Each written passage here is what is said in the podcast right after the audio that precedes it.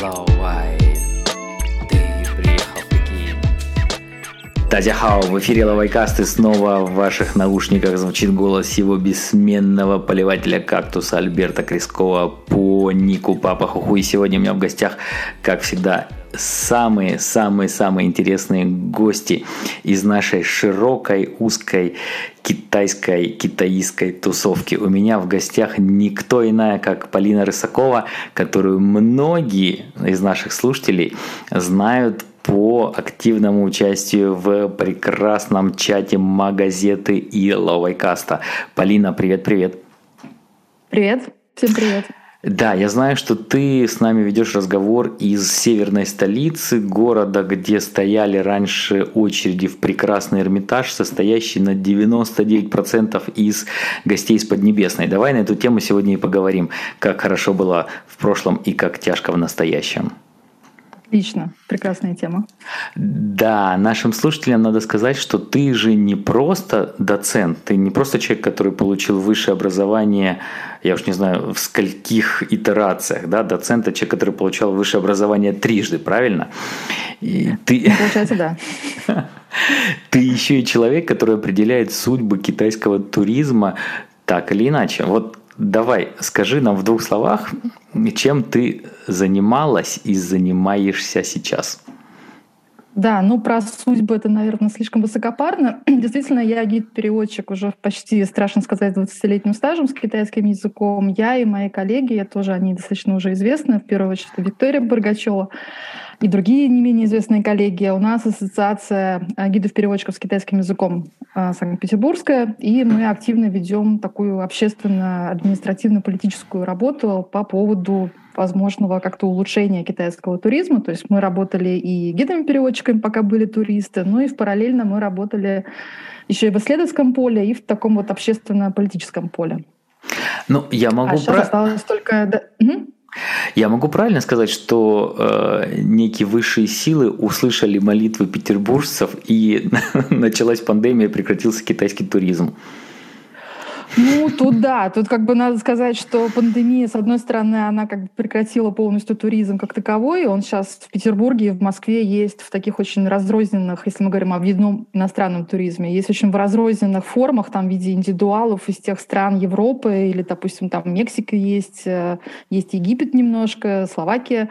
Но, конечно, азиатский туризм в том виде, как он был, он прекратился, но в каком-то смысле это благо, потому что у нас появилась возможность немножко чуть остановиться остановиться, посмотреть вокруг, что вокруг нас происходит в сфере китайского туризма, сделать выводы и получить какой-то просто тайм-аут для того, чтобы наконец постараться навести здесь порядок. Но давай к тайм-ауту мы вернемся чуть позже. Почему я немножко так иронично, хотя, конечно, это такая грустная шутка, сказал про это, потому что я помню, как наверняка и в Питере было то же самое, но я помню, что жители прекрасного города Венеция тоже страдали от массового наплыва туристов, и они молились всем богам, чтобы этот наплыв прекратился. И вот опять же таки боги их так или иначе услышали. Как всегда, это иллюстрация поговорки «Будьте осторожны с тем, чего вы желаете». Но давай тогда вернемся на секунду в 2019 год. Представим, что мы записываем с тобой подкаст в декабре 2019 года.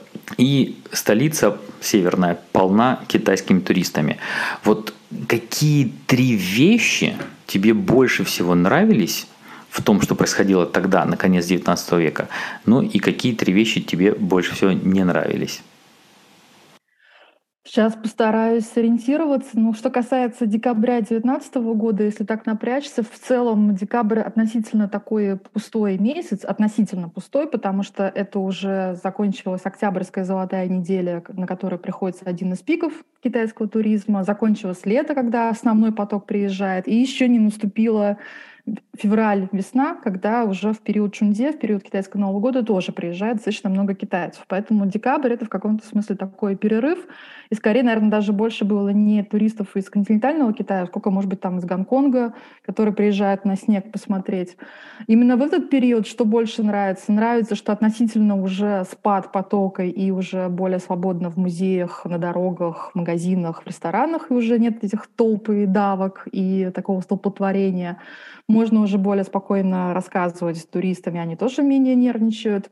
Ну и такая более прогнозируемая работа, скажем так. А если говорить, что не нравится, это уже специфика нашего региона, связанного с погодой и с сезонностью туризма у нас – поскольку это зима, достаточно рано темнеет, рано расцветает, из-за этого очень короткий солнечный день, световой день, когда можно показывать что-то, и часто ты начинаешь в 9 утра, еще темно, и туристам просто пальцем тыкаешь куда-то, вон там вот у нас вот памятник, вот вы представьте, что он там есть. Снег, и это холодно, и особенно если вот на сегодня, например, 24 градуса. Когда такая погода, туристы обычно вообще не хотят выходить автобусы, и мы обычно все смотрим просто из окна транспортного средства. Подожди, 24 ну, наверное... градуса минус. Правильно Сегодня же? Сегодня у нас, да, да. Поэтому у нас бывало так, что зимой мы работали в сложных условиях, когда был очень большой минус. Наверное, самое большое, что не нравилось на момент декабря 2019 года, это, конечно, такое очень большое неравенство, сложившееся в китайском визном туризме, перекос в сторону китайских не всегда легальных гидов, э, вытеснение российских гидов, ну, все те проблемы, о которых очень много в последнее время говорили, писали, обсуждали. Но Поэтому я тебя и спросил, потому что на конец 2019 года действительно эти проблемы обсуждались очень широко, и я бы тебе сказал вот три мифа, которые у меня были в голове про китайский туризм, про гидов, которые связаны с э, этой областью бизнеса. К тому же у меня есть хорошие друзья, которые у вас тоже работали, работают, точнее, все-таки работали гидами, поэтому немножко я эту кухню чуточку изнутри видел и слышал. И вот э, три мифа, которые я тебе хотел озвучить, мне было бы интересно узнать, что ты о них думаешь. Первый миф, он заключался в том, что за лето нормальный гид мог накосить столько денег, что потом с 1 сентября до 1 мая не работать. И вот то есть гид там работал 4 месяца в году и потом отдыхал. Это миф номер один.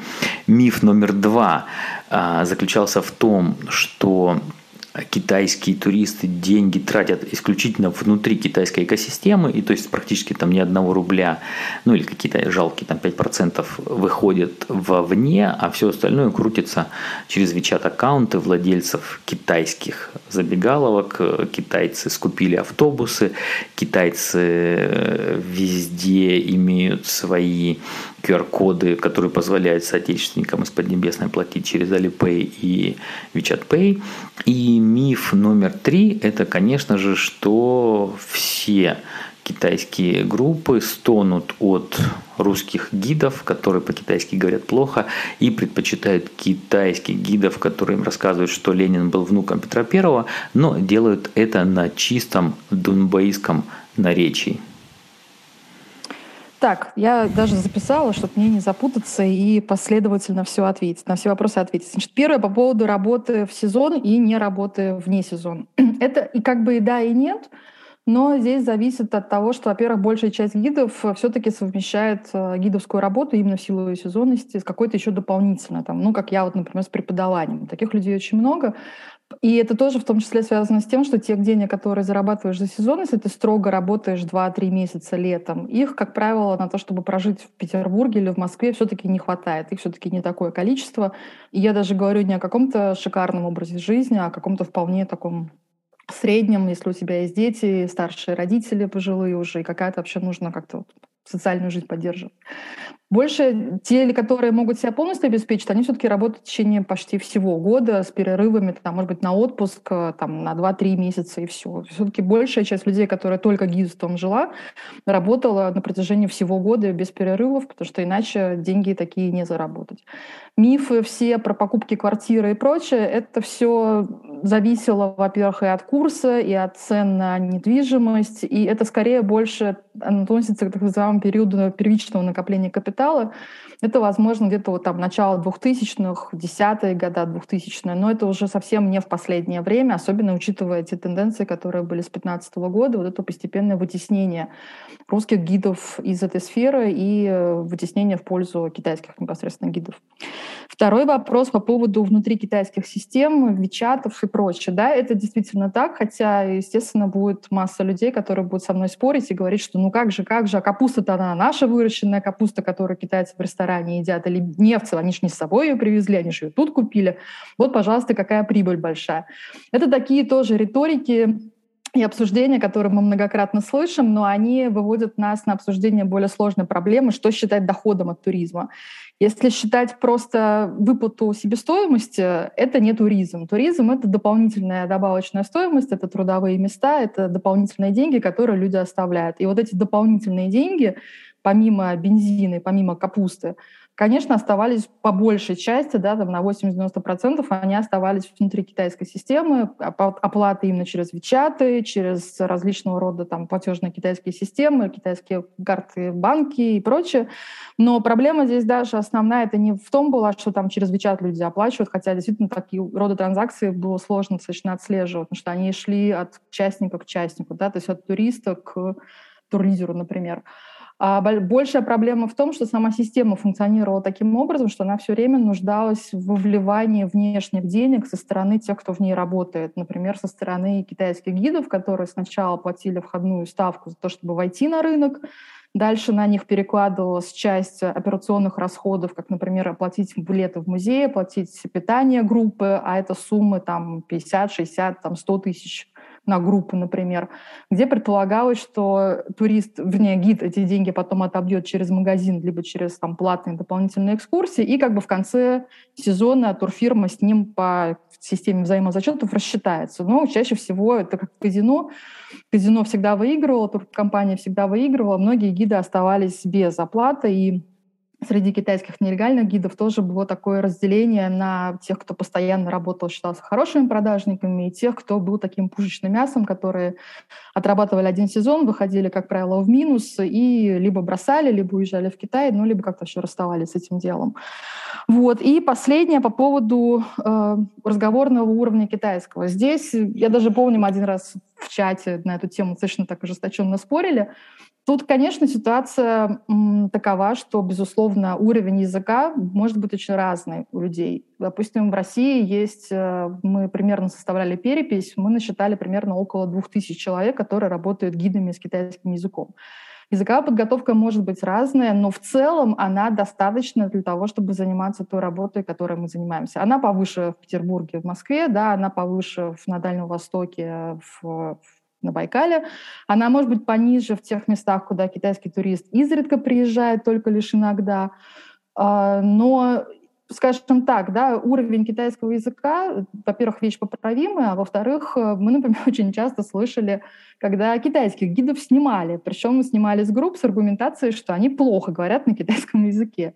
Ну, понятно, что это такая более вежливая отговорка, но, скажем так, не всегда китайские туристы предпочитают э, своих соотечественников просто потому, что им не очень интересно с соотечественником они больше заинтересованы, то есть, ну, грубо говоря, увидеть белую обезьянку, которая говорит на китайском, это гораздо прикольнее, интереснее и забавнее, чем увидеть своего же собственного соотечественника, который примерно понятно, о чем будет рассказывать. Им, безусловно, интереснее погрузиться в такой специфический туристический experience, как диалог и общение с местным э, представителем, который им расскажет о, допустим, каких-то сопоставлениях между китайской и российской жизнью, между политическими проблемами у нас в стране и в Китае, экономическими особенностями развития нашей страны и Китая. И мне кажется, что китайский студент, который здесь живет и который плохо говорит по-русски, не уверен, что он в полном объеме сможет такого рода информацию предоставить. Ну и, конечно, да, здесь можно говорить, что я отчасти предвзята, но, по крайней мере, отвечая за Петербург, я могу сказать, что у нас гиды с очень высоким уровнем языка, которые одновременно работают и переводчиками, и синхронистами в последовательном переводе. Ну и касаясь в целом этой проблемы по поводу языка, говоря о развитии туризма как отдельной отрасли экономики, нужно в первую очередь говорить о том, что она должна создавать новые рабочие места. И когда мы говорим о том, что уровень языка недостаточный, из этого не нужно делать следствие, что давайте наймем иностранцев. Из этого должно быть следствие, давайте повышать уровень языка. Полина, Это базовое требование. Я, я согласен с тобой полностью. Я хочу сказать, что как прекрасно слышать такую речь, которая прям льется плавно, без слов паразитов, без лишних пауз, без эбм. Сразу видно, что человек профессиональный гид. Мне даже было бы, конечно, очень интересно побывать на экскурсии. Я надеюсь, что когда-нибудь все-таки коронавирус закончится и экскурсии возобновляться. Всегда рады. Давай тогда мы не будем заострять внимание ни на первом мифе, который я упоминал, ни Конечно. на третьем, а вот про второй мне самому любопытно, хотя вещь это в прошлом, но мы немножко поговорим чуть позже о том, что нас ждет в будущем. Вот про китайскую экосистему, которая к 2019 году сложилась, когда все работало внутри китайского круга, китайские гиды, китайские гостиницы, китайские рестораны. Мне очень интересно, вот получается же, что эти китайские гиды, которые были в Питере, большинство, ты упомянула, были пушечным мясом, их немножко даже, наверное, не жалко, потому что они-то думали, что это легкий рубль, а оказывалось, что они используемы, выжаты и выброшены. Но как вообще это может происходить, что на территории России вдруг складывается такая интересная, совершенно, как мне кажется, чуждая нам схема работы, которая вдруг оказывается доминирующей? Это очень хороший, сложный вопрос, который, к сожалению, ставит Россию в не очень таком лицеприятном виде. А, поскольку у нас просто новые отрасли экономики, развиваясь, э, всегда оставляют за собой еще такие правовые лакуны, когда правовое регулирование еще недостаточно разработано адекватным новым реалиям. У нас закон о туризме, который до настоящего времени существует и который собирается тоже реформировать, в основном описывал выездной туризм, поскольку он разрабатывался в 90-е годы, когда русские туристы поехали массово за рубеж. А все, что касается въездного туризма и как должно здесь это быть организовано, у нас это все как-то было в таком неком сером поле, который как бы особо никто и не трогал, потому что особо к нам никто и не ехал. Когда вот все массово резко, там, после 10-го, особенно 15 -го года, когда рубль просел, поехали, то как-то вот обнаружилось, что особо-то как-то и нечем регулировать. Там нет ограничений по тому, кто может работать гидом-переводчиком. Пожалуйста, любой приезжай, работай. Нет отслеживания финансовых потоков, куда что идет. Потом у нас сложилась просто система, когда, с одной стороны, на бумаге вроде как бы одни компании принимают китайских туристов, а по факту их обслуживают другие совершенно компании, которые это просто некий ван, Лау, там еще кто-нибудь Джан с телефоном в руке, который просто через, без офиса, без сотрудников, просто вот на основе договоренностей личных просто там обслуживает группу, покупает гостиницу, заказывает билеты, там, ресторан и прочее. Поэтому вот постепенно, да, и опять-таки, учитывая те схемы, в которых китайские компании работали с очень маленькой маржой, перекладывая большую часть ответственности на других, по сути дела, пользовались ну, такими способами не очень справедливой конкуренции, поскольку российская компания, которая официально здесь работает, она прозрачна для налоговых органов, она платит налоги, она платит зарплату. Человек, который просто по телефону с кем-то договаривается и перевозит везде нал, и налом расплачивается, он нигде не фиксируется для налоговых органов. И, соответственно, его издержки оперативные гораздо-гораздо меньше, и это дает ему такое вот преимущество конкурентное по сравнению с другими компаниями, которые официально работают. Скажи, пожалуйста, а вот для китайского туризма, э, я, туриста точнее, я понимаю, что это вопрос несколько умозрительный. Но вот как ты считаешь, для китайского туриста, вот для китайского э, Лаована, э, Джана mm-hmm. или Леу, который из прекрасного города Шиньяна, например, решил mm-hmm. поехать в Питер к колыбели революции, посмотреть, где там Ленин ходил в октябре. Вот когда он ехал бы в Питер в 2010 году, и это бы все делала русская компания и русские гиды и прочее, прочее.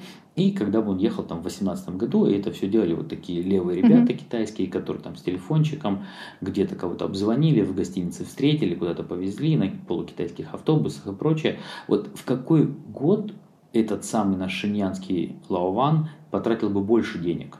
Потому что у меня есть такое ощущение, что китайские вот все эти расклады, они все равно подразумевали полную тотальную стрижку купонов Конечно. со стороны Конечно. Есть же такое китайское выражение, что шерсть растет на на баране, и эту шерсть да. обязательно нужно стричь. Поэтому, безусловно, это как раз такая видимость очень дешевого китайского туризма, которая продает тури, туры очень дешево, но по факту, да, там, допустим, там 6 тысяч юаней, например, там еще на момент 18-19 года, 6 тысяч юаней, недельная поездка в Россию с самолетами, с перелетами, с едой и прочее, да, то есть 60 тысяч рублей, таких цен не бывает совсем. Но если мы посмотрим по тем обязательным тратам, которые турист подписывает по договору, мы обнаружим, что на самом деле поездка оказывается в 2, в 3, а может быть и даже больше раз дороже. Там, допустим, тур официальный в Европу, где такого рода схемы в большей степени контролировалась, мог стоить, там, допустим, там 10, 12, 15 тысяч юаней. Тур в Россию на этом фоне выглядел очень дешевым, там типа 6, 7, 8 тысяч юаней, но при этом вот совокупируя все траты, которые турист здесь сделал, могло оказаться, что тур в России будет еще более дорогой, еще более значимый по стоимости. Поэтому даже можно здесь больше говорить о том, что какого, как туристы относились к такого рода схемам. Здесь, с одной стороны, это для Китая очень характерная схема, потому что это экспортированная к нам сюда схема, которую изначально китайцы разрабатывают у себя, и внутри они очень ее сейчас стараются пресекать, все эти такого рода продажи дополнительные на местах и туры по заниженной стоимости. Они ее экспортировали в Юго-Восточную Азию очень активно, куда шел китайский поток, пока там тайцы, филиппинцы тоже не начали бить тревогу и пресекать всячески это. Ну вот оно приехало к нам сюда себя. Надо сказать, что китайский турист, который подписывается на это, он примерно все про себя понимает. Он знает, что это будет, как это будет выглядеть, что его будут трясти на деньги, что обслуживание будет так себе. Но он готов, потому что это часто пожилые люди из даже не Шиньяна, а еще из какой-то более далекой глубинки, там, центрального, южного Китая, средней части Китая. И они как бы в целом к этому готовы, потому что это их такая первая поездка за границу. Те туристы, которые побогаче, которые уже поездили и прочее, они категорически это все не принимали. И очень часто мы, допустим, общаясь и с туристами, и не с туристами, а с главами компаний, слышали такое, что мы бы готовы приехать в Россию, но нет вариантов, потому что мы не хотим ехать вот по этим турам заниженной стоимостью, чтобы нас вот так вот стригли а, ехать отдельным индивидуальным путешествием, ну, как-то получается дорого и накладно, мы хотели поехать бы в нормальный, обычный, стандартный тур, но без всего вот этого. Но их просто нет. И вот эта когорта туристов более дорогостоящих и более платежеспособных, она просто выпадала, потому что не было возможности для них приехать, не было организован, организованных групп для них приехать. Ты знаешь, и это нас подводит к следующему вопросу. Хорошо, вот это все дела минувших дней предание старины глубокой. А теперь у нас все-таки 21 год, уже вот прям скоро-скоро будет 22 год. И пауза, которую дала природа, когда, знаешь, как, как там это, в этом меме, да, что от коронавируса природа настолько очистилась, что я уже не знаю, что там вернулось в Питер, или наоборот, что в, ну, понятно, что в Питере исчезли китайские туристы. Хорошо, вот эта пауза, она, конечно, затянулась, и скажу тебе честно, по моему ощущению, сидя в столице Поднебесной, в городе Пекине, я не думаю, что послезавтра к вам хлынут толпы туристов. Я думаю, этого не будет еще полтора или два года. Совсем нет. Да. Совсем вот скажи, да Хорошо. У меня два следующих вопроса. Видишь, я тебе сразу задаю партиями вопросы. Первое. Все-таки, угу. как сейчас выживает ваш брат, я имею в виду русский гид, угу. переводчик, в отсутствии физического носителя языка, в отсутствии физического туриста, что насколько ситуация сложная, для тех, кто остался в Питере и остался без такого дохода. Это раз. И ты упомянула, что эту паузу вы видите как возможность для перегруппировки, для того, чтобы что-то исправить, что-то улучшить. И вот происходит ли это? Или, как всегда, кажется, что когда вдруг дамба опять откроется, хлынет вода, как вот зимой всегда неожиданно, что выпадает снег и возникает транспортный коллапс, не кажется ли, что эта пауза ничему-то нас и не научила? Что касается первого вопроса о том, куда пошли гиды, здесь э, ситуация тоже такая неоднозначная, потому что гидов стали вытеснять из такого массового китайского въездного туризма уже начиная где-то с года 17-18, и поэтому работа в целом планомерно сокращалась. Для нас оставались только лишь дорогие тайваньские, гонконгские, э, сингапурские, малайские группы, например. Но для тех... И уже было понятно, что надо как-то переориентироваться, потому что прежнего заработка уже нет совсем. Да? Безусловно, пандемия и этот поток перекрыло тоже. И мы видим, конечно, люди стараются пока не уходить из профессии вообще, хотя и такое тоже есть. Многие переквалифицируются на совсем далекие от туризма сферы деятельности, например, а, риэлтор недвижимости, допустим, да, или косметологи, или там еще что-то в таком духе. А, многие стараются занимать какие-то некие смежные позиции, либо переквалифицируясь на русских и с русским языком работая, хотя в этом своя сложность тоже есть, это тоже, особенно сейчас, очень конкурентный рынок. Либо же занимая такие смежные позиции, как письменные переводы, устные переводы, а, много мероприятий проходит, и преподавание языка. Преподавание языка, наверное, даже основная такая сейчас сфера деятельности для очень многих. Там, заглянув в Инстаграм, можно увидеть просто какое-то сумасшедшее количество школ. Не все их открывают гиды, но в том числе. Вот, а что, и, конечно, да, есть вопрос, э, когда восстановится рынок, а, какое количество людей вернется, но это даже не только китайского касается, это вообще всех языков касается. Об этой проблеме очень много говорят, что то большое количество гидов, которые работало в Петербурге, в Москве, вот вопрос, э, какое количество из них потом вернется в профессию. Другой разговор, что Плотина вряд ли прорвется, даже когда границы откроются. Во-первых, совершенно непонятно, как Китай собирается открываться, пока с его политикой нулевой терпимости впечатление, что открытие будет очень и очень-очень не скоро, может быть, там 23-й год, да, или там еще даже более далекие называют иногда цифры, там 24-й, например, год. Ну, то есть пока вот из того, что Китай предпринимает, я не очень понимаю, как они собираются людей выпускать, скорее не выпускать. Во-вторых, даже если они откроются, их не будет так лавинообразно много, как было до 2020 года, в 2019 году. Поэтому я... И плюс параллельно с этим, да, все-таки одна был принят важный, значимый документ, который регулирует а, трудовые отношения в сфере туризма. Был принят закон о статусе гида-переводчика и экскурсовода, где прописано четко, что должно быть граждане Российской Федерации прописано с обязательной аккредитацией, что уже очень важно.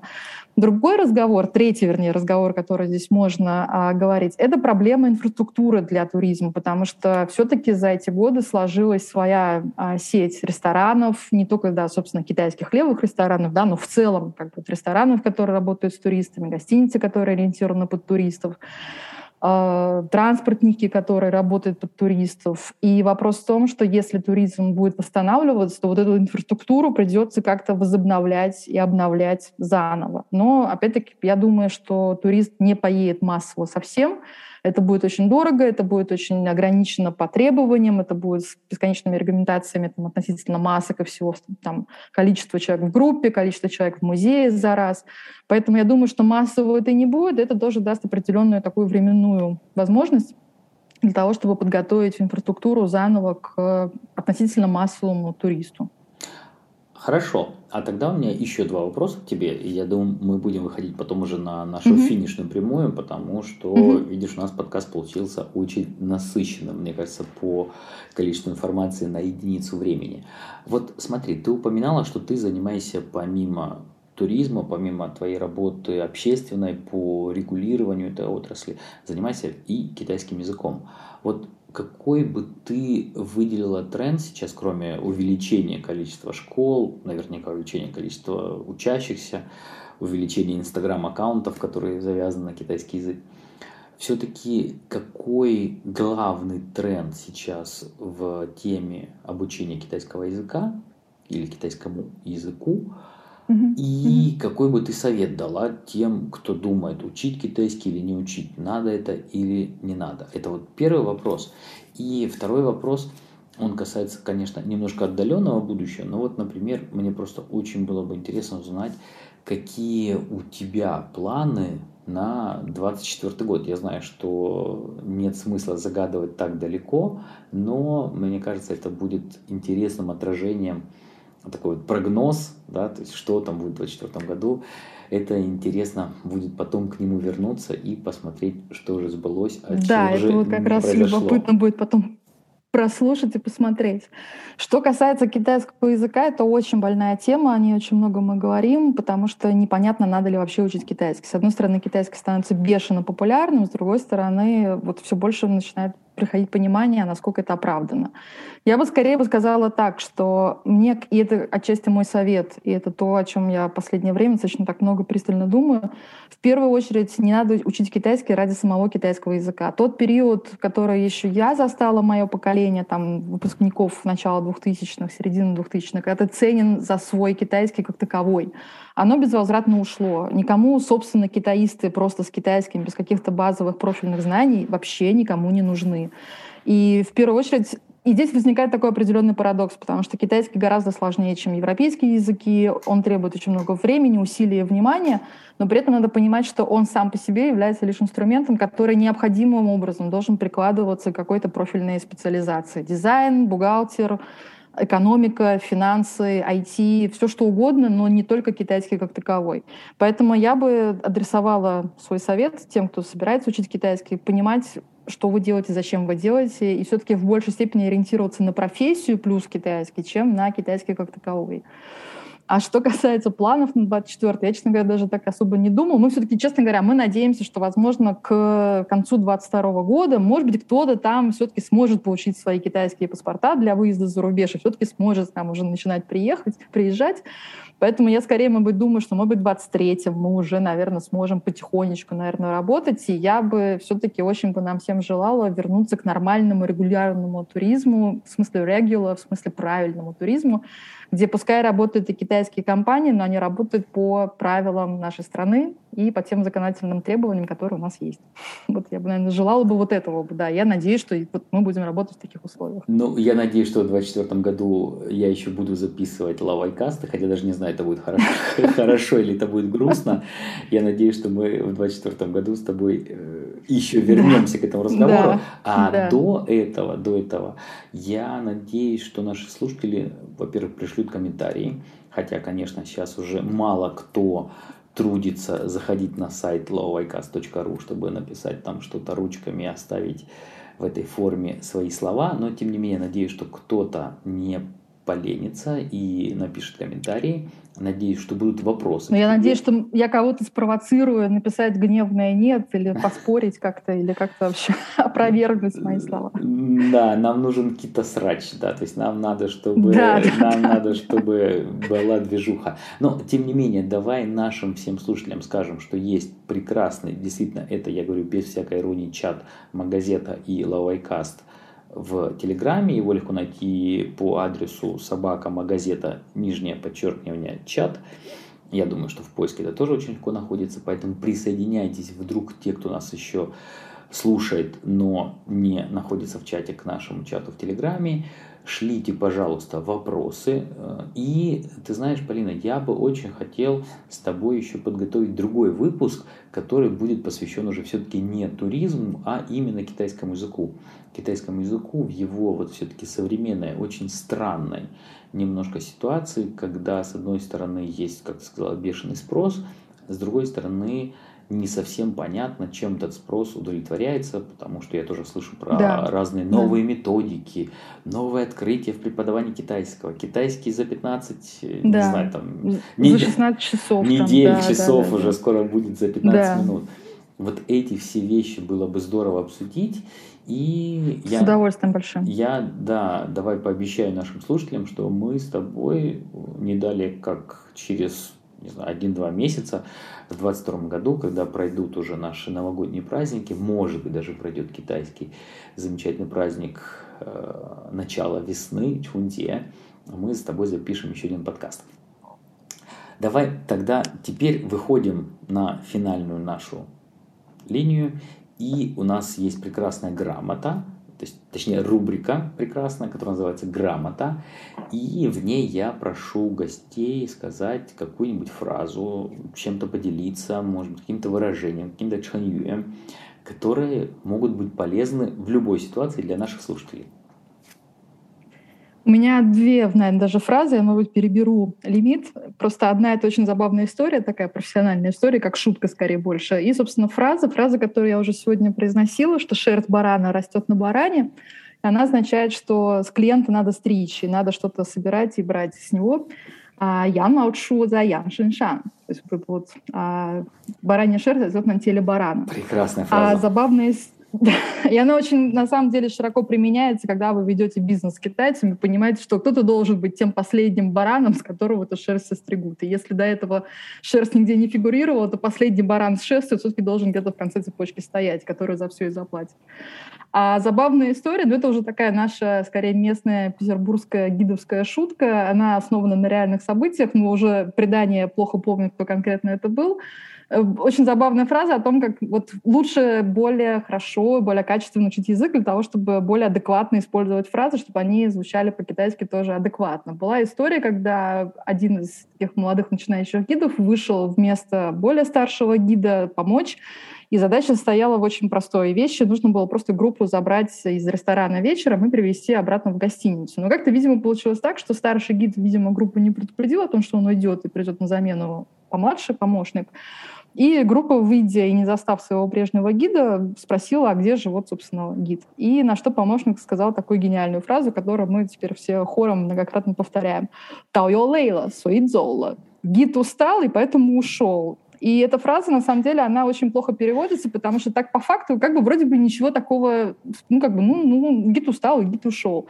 Но понимая контекст, как ты с группой должен взаимодействовать, как ты с ней должен общаться, какие есть вежливые фразы, какие есть такие way one, the show fa, какие есть такие аккуратные фразы, как нужно с группой говорить, фраза звучит по-русски слишком прямолинейно, вернее, слишком прямолинейно по-русски она звучит, и поэтому она такой профессиональной среде выступает как такой некий синоним, ну, такой, знаете, вот простоты, которая вот хуже, хуже воровства, да, такая вот сермяжная правда, которая как-то вот только руками на это разведешь. Полина, ну, мне вот, кажется, вот это, это наследие Петербурга. Ты когда эту фразу сказала, да. мне сразу в голове образ матроса-железняка, который закрывал учредительное собрание. Караул устал. Все, расходимся. Да, да, да, вот караул устал, да, это вот примерно в этом же контексте звучит, да. Так что, слушай, в Питере традиции сильны.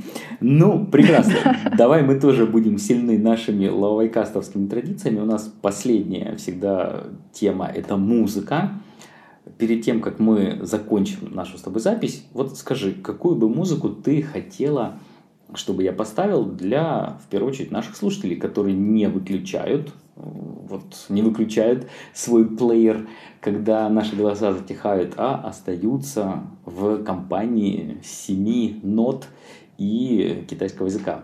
Слушайте, ну я здесь буду немножко как старпер и как олстер, потому что помнишь лучше то, что звучало в юности. И я вот помню одну... У меня очень плохое... Я сейчас попробую напеть, но я очень плохо пою, поэтому заранее прошу извинения. А, песня, которая, по-моему, еще тоже там начало 2000-х, но она очень популярная в Китае, по-моему, тоже и до сих пор. И такая она, как мы любим, такая китайская, слащавая, душещипательная, сразу хочется пойти поплакать и прочее.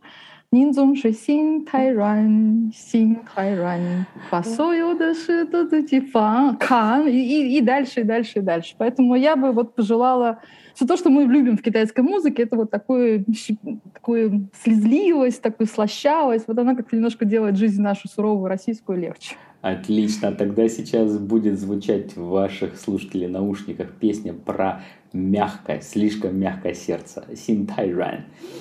И с вами была, как вы слышали, супер профессиональная, э, очень сведущая, очень активная. Перехвалили. Да, нет, нет, не перехвалили, не дохвалили.